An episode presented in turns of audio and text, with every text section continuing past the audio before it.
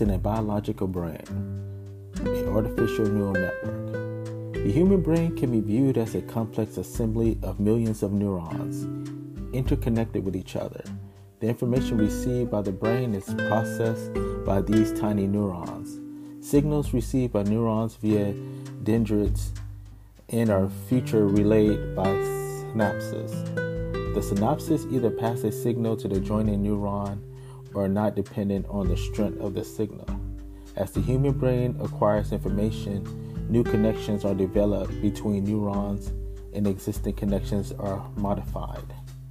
Artificial neural networks form the base of deep learning, a subfield of machine learning, where the algorithms are inspired by the structure of the human brain. Artificial neural networks take in the data, train themselves to recognize the patterns in the data, and then predict the outputs for a new set of similar data. Artificial neural networks are made up of layers of neurons.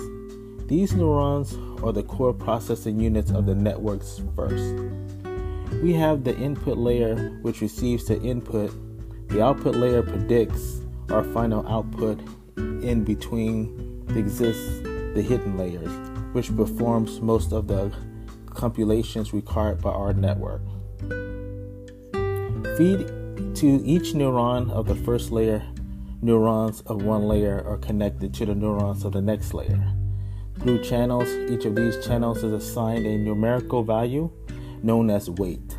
The inputs are multiplied to the corresponding weights, and the sum is sent as input to the neurons in the hidden layer.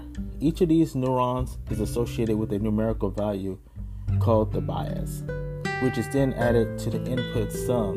This value is then passed through a threshold function called the activation function.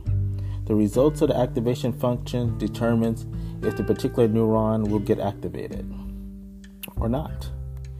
An activated neuron transmits data to the neurons of the next layer. Over the channels, in this manner, the data is propagated. Through the network, this is called the forward propagation. In and output layers, the neuron with the highest value fires and determines the output. The values are basically a probability for the neural network. But an artificial neural network can make a wrong prediction.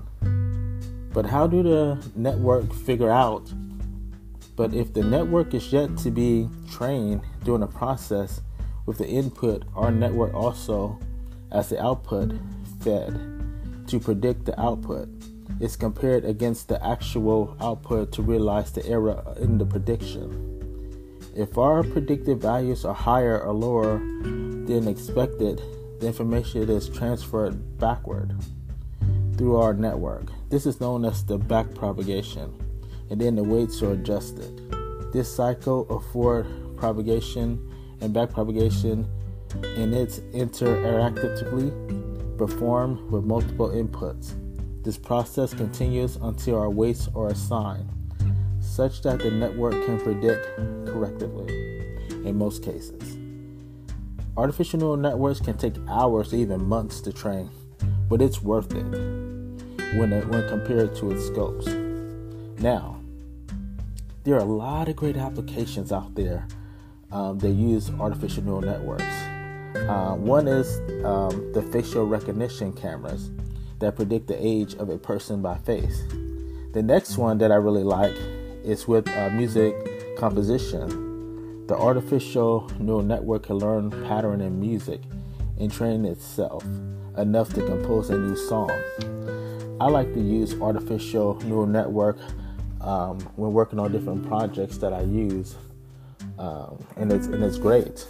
Um, so and I like to see the outcome of it. So I really enjoy it uh, working on these different uh, projects. So so I hope I hope you guys can um, you know jump into learning more about um, artificial neural networks and how it works and different projects that you can work on.